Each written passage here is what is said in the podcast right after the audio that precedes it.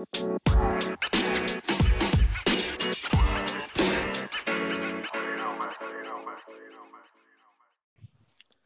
right, welcome back to the Queen City Sports Show, everybody. Uh, today we got a very special guest, uh, Mo Egger from ESPN 1530. Uh, we're going to talk about the Reds for a little bit. So thanks for coming on, Mo. Appreciate it. Blake, it's no problem. How are you? Doing all right. How about yourself? I'm good, man. All right. So, uh, wanted to start it off with, um, you know, a thing that I've been talking about a lot, uh, you know, recently. One of the big talking points for the Reds this year has been has been the bullpen. So, uh, you know, looking at the bullpen the way it is, uh, and some of the guys on the team, you know, position players, uh, who who do you think are some of the guys that you know could be moved at the trade deadline to get some bullpen arms if they choose to do that? You know, I, I, think that's an interesting question. And, you know, whenever we talk about making the bullpen better, whenever we talk about what the Reds could do at the deadline, invariably somebody will say, well, look, you don't want to give up Hunter Greene or Nick Lodolo. You won't have to.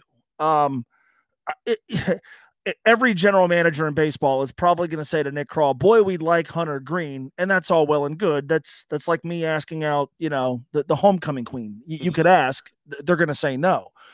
Um, I, I tend to think I tend to think that the more interesting trade candidates are guys that we've already seen in Cincinnati this year. I, I think sometimes we and look, there, there may be every reason to think the Reds are going to trade somebody who hasn't yet appeared in a big league game, but we always limit the conversation to prospects, right? Prospects, prospects, guys who haven't who haven't uh, appeared in a big league game before. I would wonder if guys that we've seen in Cincinnati might be the more useful chips in terms of Nick Krall being able to say, "Look, we'll give you Nick Senzel, right? Nick Senzel. Granted, he's hurt all the time."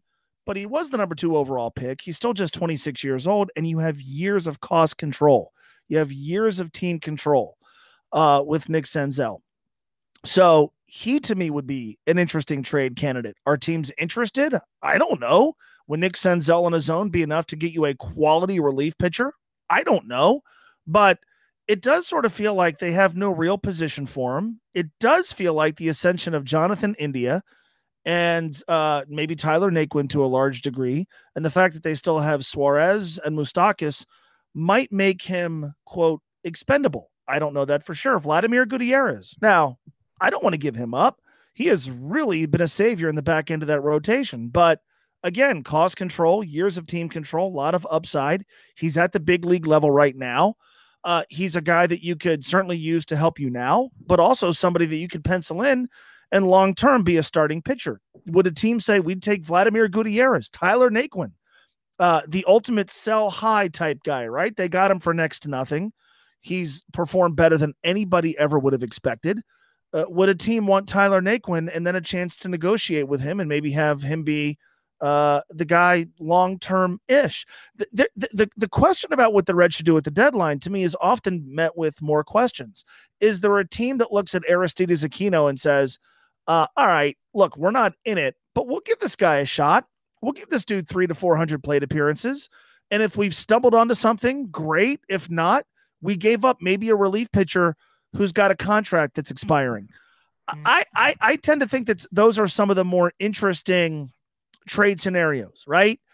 And, and the other thing with this is it doesn't always have to be a deal for a relief pitcher or a, a deal between uh, two teams, one of which is not contending and the other of which is contending. We talk trade deadline, and it's always, and understandably so, uh, you know, team that's a thousand games out of first place is going to get rid of its guys who are under expiring contracts, and the teams that are contenders are going to give them young young prospects.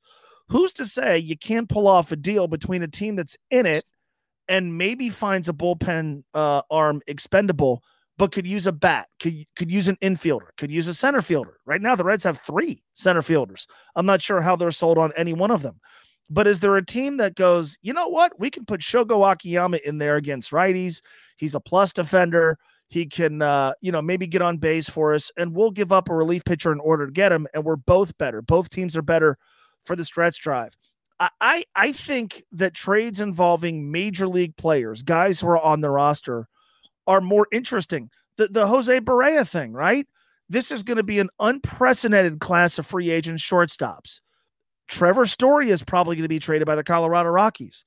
Uh, does acquiring Trevor Story perhaps involve the Reds trading the shortstop of the future, especially because they just drafted one who's a college player who seems to be close ish to getting to the big leagues perhaps as soon as 2023? Or do the Reds go, look, we're um we're to trade our shortstop prospect to make the team better elsewhere and then we're to jump into this pool of available free agent shortstops this offseason? I don't think the answer is yes, but it, it, there are so many different possibilities. The job of a general manager is to be creative. The job of a baseball operations department is to have a pretty wide list of guys that they're interested in and the job of the the the, the people who run the farm system is is to cultivate enough talent that there's a little bit of a surplus that you can deal from when you look to make the big league club better. So, you know, again, whenever, well, make a trade. Well, you don't want to trade Hunter Greene, do you? No, you don't have to. I mean, I'm I, I don't necessarily need the best relief pitcher available. I need more reliable arms than the Reds have right now in their bullpen. And I don't think that's going to cost the arm and a leg that everybody fears it's going to cost. It is going to cost something of value. But again, look at the big league roster. Um, are there players that you would trade from it in order to make the big league roster better? I I think I think the answer could be yes. Yeah, and that's that's kind of something I've been thinking uh, recently. I've been kind of looking at the roster.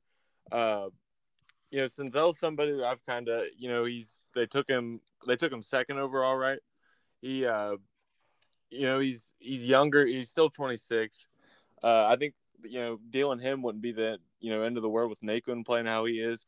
Uh, I would like to see you know maybe see what they can get from Shogo. Uh, he hasn't been playing uh, as much as you know probably he would like as well, and you know I think that with you know Sims and Antone uh, and you know Lorenzen uh, coming back, uh, probably be after the All Star break. I think they got some arms there. I think they're going to need one more. And you know, dealing Hunter Green and Lodolo, I don't see that as something that they should do or even would think about. Uh, an- another name that I've been you know kind of thinking about here.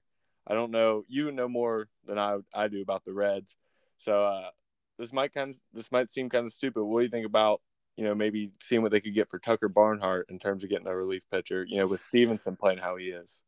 Uh yes and no. I mean, you know, Tucker has had a a really nice offensive season. Certainly relative to what you expect from him, certainly relative to what he performed at last year, career high OPS. He's still, you know, very good behind the plate. I, I guess the, the two things that I would wonder would be all right, number one, who's the other catcher, especially as long as Kyle Farmer is getting the the amount of reps he's getting at shortstop. Number two, they're using Tyler Stephenson pretty frequently at first base.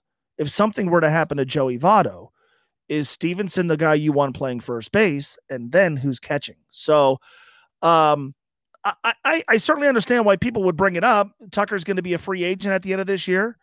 Uh, Stephenson is the catcher of the future, a guy that I think projects to maybe being an all star one day. But that's a pretty big void. Also, I guess I would also wonder um, the strength of this team right now seems to be, or, or one of the strengths of this team seems to be its starting pitching. Does the pitching take a hit without uh, a guy that many of them love throwing to uh, no longer behind the plate? So, uh, again, that's a question that gets answered with with more questions. Um, but I, I do think it's going to be interesting this offseason. If we assume that Tucker's going to finish the year in Cincinnati, it's going to be interesting to me to see what the Reds do because Stephenson's the guy, right? Uh, Long, one of this team's best prospects. I think they love his work behind the plate, but do they view him as a guy that they can maybe move elsewhere because they value his bat on an everyday basis? Do they bring back Tucker and have this one two combo of Barnhart and Stephenson, and Stephenson plays elsewhere on occasion? Do they view him as a guy that could one day play first base on a full time basis? Joey Votto is going to be 38, and you only have them for two more years. Uh, or are they happy enough with what they've got in the in the pipeline that they let Tucker Barnhart go? Uh, I I think that's one of the more interesting questions. But the, the catching position on this team has turned into a little bit of a strength both from an offensive standpoint and I think both those guys are are more than capable of holding their own on on defense. Tucker Barnhart's a two time Gold Glover. I, I I think it would it would require a lot for the Reds to break that combination up. Yeah, and I think that you know that's something that I didn't really you know think of as how it would affect the pitchers. I think that uh, you know going into this off season that that's going to be a tough decision to make for them. I do. I mean, I really like Tyler Stephenson. I think he's going to be you know really good, really good offensively offensively for a long time. And I think that you know another question is what you know they can't really trade Joey Votto with that contract. So what's the next move at first base? And I, I do kind of like Stephenson there, but you know, then the question becomes who's the catcher. So, uh, you know, and another... I think the other thing you have to consider is next year there's a very strong likelihood we have the DH in the National League, right? Oh yeah. Uh, so Joey Votto strikes me as the kind of guy you would use at DH quite often, right? I mean, he's he's yeah. not good. He's not great defensively. He is an aging player. Uh, he's going to be 38 this September. So, uh, you know, even if he's not the most frequently used DH, if they have one, my guess is he gets a fair a fair amount of of uh, plate appearances as the team's designated hitter. Well, we saw what happened this year when Joey couldn't play. They had to use Tyler Stephenson. Um, you know, Mike Moustakas could factor into that conversation as well, I guess. But would they view Tyler Stephenson as somebody they want to use at first base on a regular enough basis because they want Joey to DH? And then obviously you're going to need someone behind the plate. You can do a lot worse than Tucker Barnhart. Yeah, I agree with that. And I keep forgetting about you know the NL the DH thing. Um, just so used to you know how things have been. But since we are talking about the off season, um, you know, a big question is going to be what happens with you know Castellanos has the opt out option. So uh, where where do you think the team goes with that? Do you think there's a it's pretty likely that he stays in Cincinnati? I you know again it, it's a question that ignites more questions. I mean, if if you are Nick Castellanos and you're having an MVP caliber season at the age of 29 and you have a chance to be a free agent this offseason, wouldn't you take that opportunity? I would. You would. I mean, I think most of us would, right? At the same time, um, who knows what free agency is going to look like? Who knows what free agency is going to look like during an offseason in which a lot of people think it's going to end with a lockout and a work stoppage and maybe a delayed season. So, how does that affect his thinking? He has said, and, and I, I believe him when he says, he, he says all the right things about wanting to play in Cincinnati. Uh, he certainly seems to enjoy being a Red. His teammates seem to love him. He is the emotional heart and center of this team. But could he parlay a season like this into a contract that exceeds what he's due over the course of his final two years as a Red, which is 32 million bucks. My guess is yes, but I don't know that for sure. And so, you know, to me, it's it's a lot like Trevor Bauer, right? I mean, Trevor Bauer said all the right things about only going to sign one year contracts, and uh, you know, he he really seemed to to to wrap his arms around being a Red. But when push came to shove, he was holding the National League Cy Young Award. He was the best pitcher in the NL last year. He had a great postseason performance. He parlayed that into three years and 103 million bucks with the uh, LA Dodgers. Now, obviously, that may totally fall apart based on the off-field stuff he's dealing with. If if you're Nick Castellanos and you can be a free agent, can you go get more years and more money than you're due right now? I think the answer is yes. But in a landscape like this, where free agency has kind of turned its cold shoulder to a lot of guys, and we don't know what the future holds for 2022. Will there be a lockout? What's the economic structure of the sport going to look like? All these all these questions will be answered this offseason. If you're Nick Castellanos, you're taking a little bit of a gamble, but it strikes me if you're him as a gamble worth taking. And then, you know, he can opt out and the Reds could still sign him. I mean, he he can opt he can opt out of his current contract, but that would not preclude the Reds from offering him a new deal. But that deal is going to be pretty hefty. And for the club that just cried, spent the winter crying poverty, are they going to be willing to pony up the kind of coin it's going to take to keep Nick Castellanos? And is there a way that they could essentially buy out his buyout, buy out his opt out, and get a deal done before the 2021 season ends? My guess is that that's not something they're going to be willing to do, but it's certainly on the table as a possibility. And so, uh, you know, the, the ball's in Nick Castellanos' court. If he if he's satisfied with his current contract, great. Then he's a red in 2022. But for a guy who right now has a very good chance of being the National League's MVP, who's leading the league in hitting, leading the league in total bases, hmm. my guess is he's going to try to parlay that into a bigger contract. And then you know, who knows if the Reds are going to be able to or willing to uh, pony up to be able to keep him.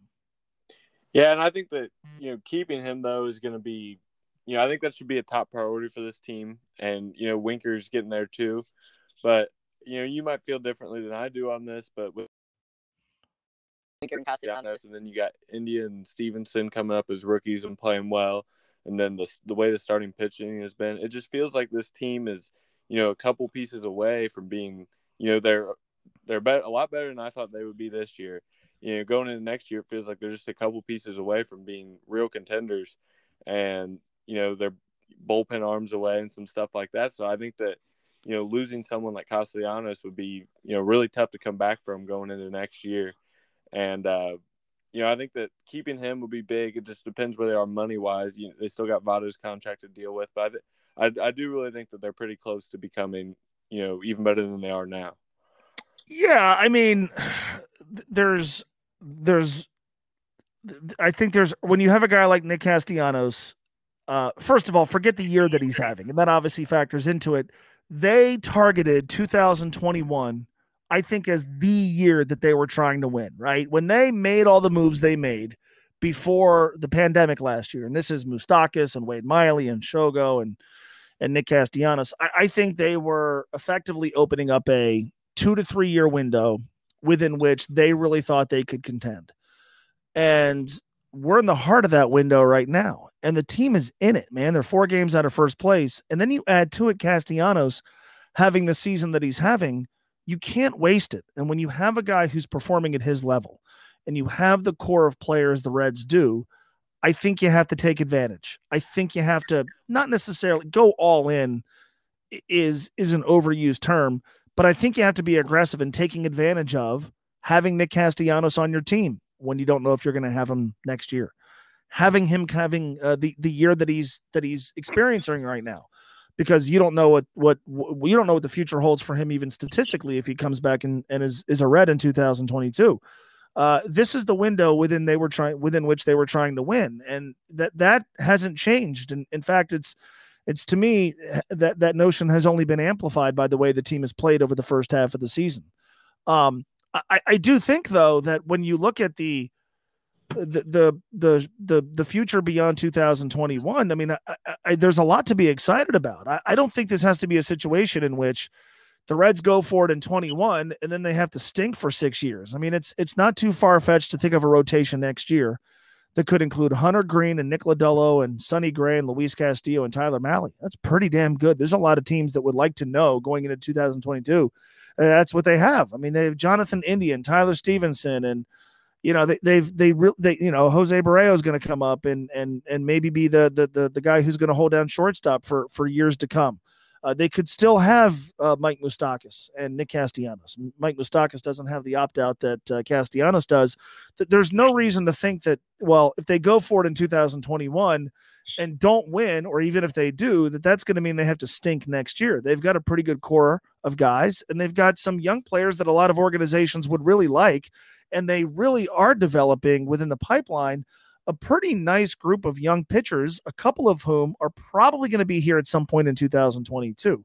But yeah, look, the, the idea all along was to win in this little window here with this core of guys 2020, 2021, maybe 2022.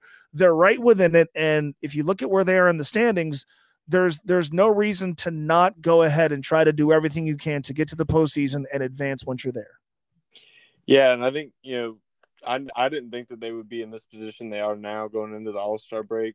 And then you got you know starting on Friday they got the Brewers in three games, and then I believe they got two more series, and they're all at home against the Mets and Cardinals. So I think you know that's three big series coming up. Uh, it'll be interesting. It'll be interesting to see what they do here at the deadline. Um, you know, with the with these big games coming up coming up as well. Uh, how much do you think you know if that? Let's say they go in right after the All Star break, they go against the Brewers, they win some games, uh, and they're just doing well. Do you think that affects what they do at the deadline versus if they come out and they're losing after the deadline?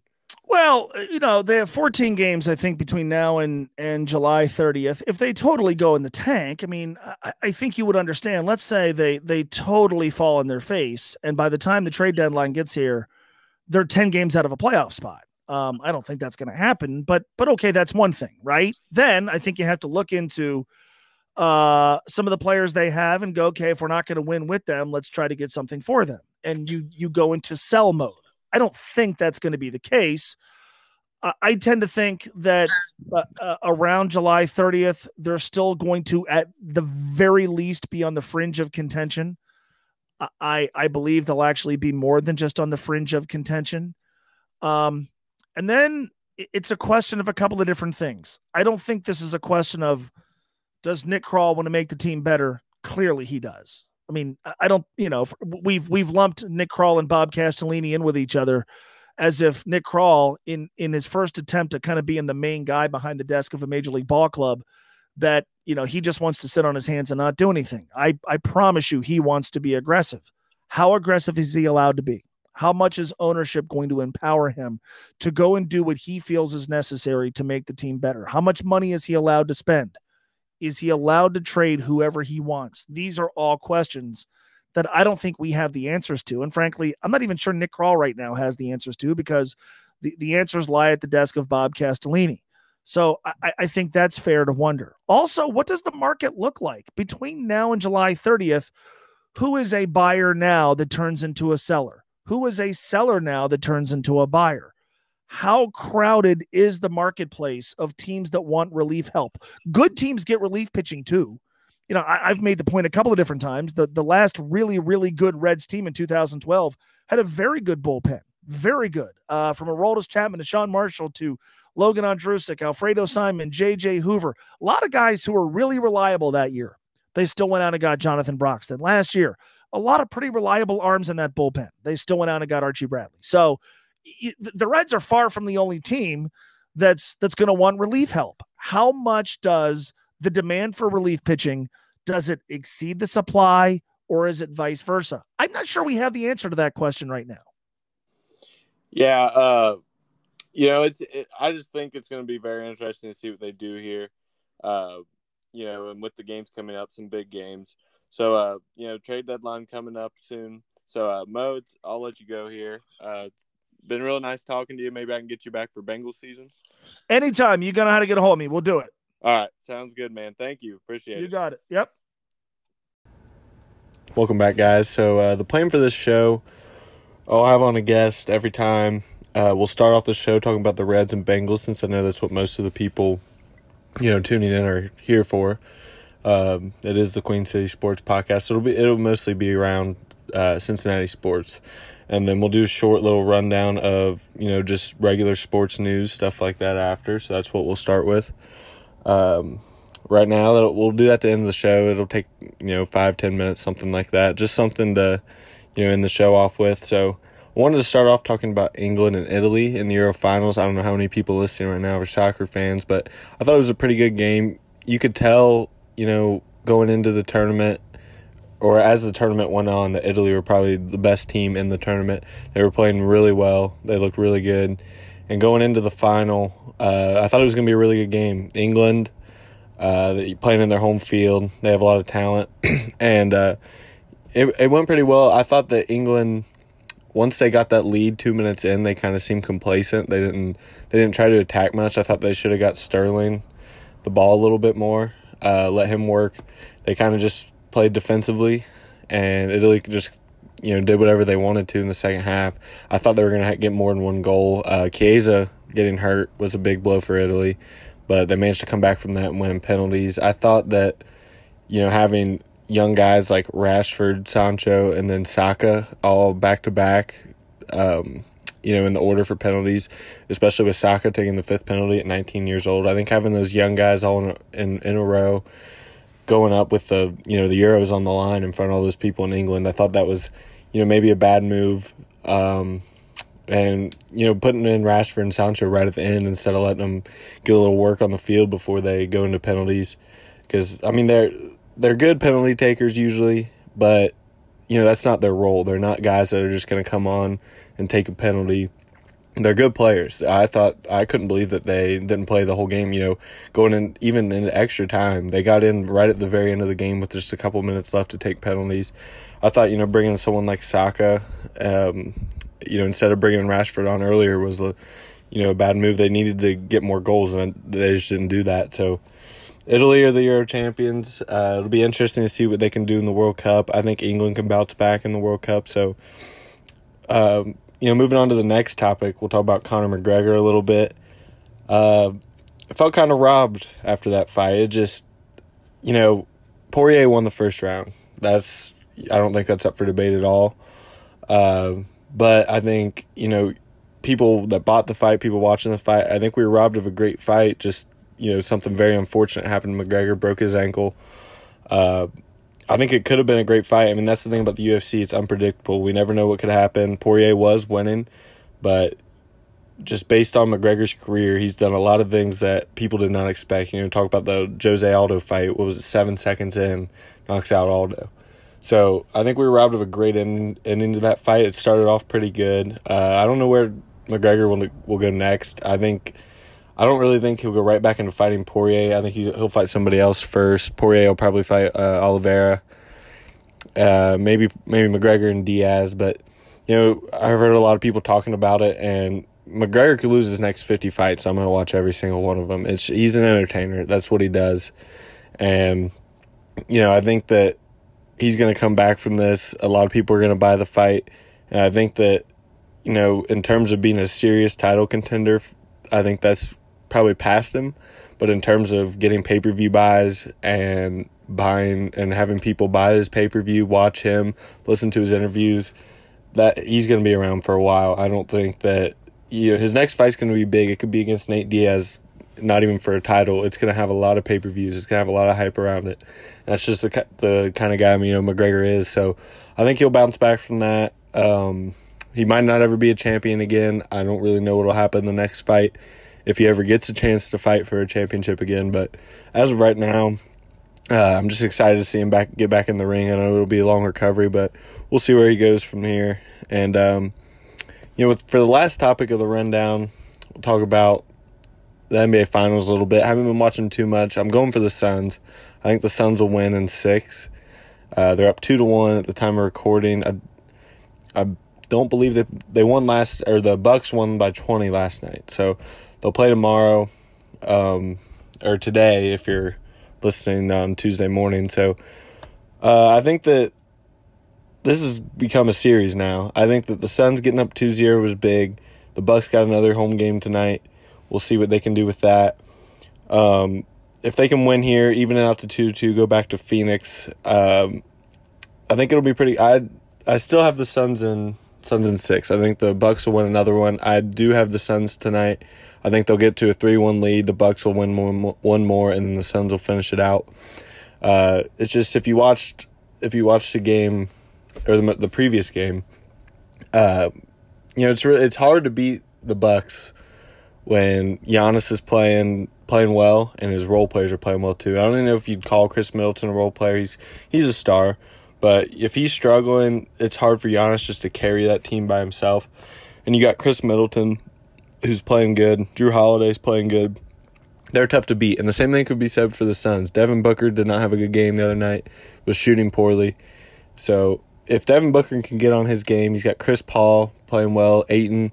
They're another tough team to beat. And I don't think that we've really seen both these teams at their absolute peak, where you have Giannis playing well for the Bucks and then Middleton and Holiday playing well at the same time as you know Booker, Paul, and Ayton all at the top of their game. I think it's been kind of you know the first two games the Suns really did that. Middleton and Holiday weren't weren't uh, too big of factors, and then this most recent game, uh, Booker was struggling.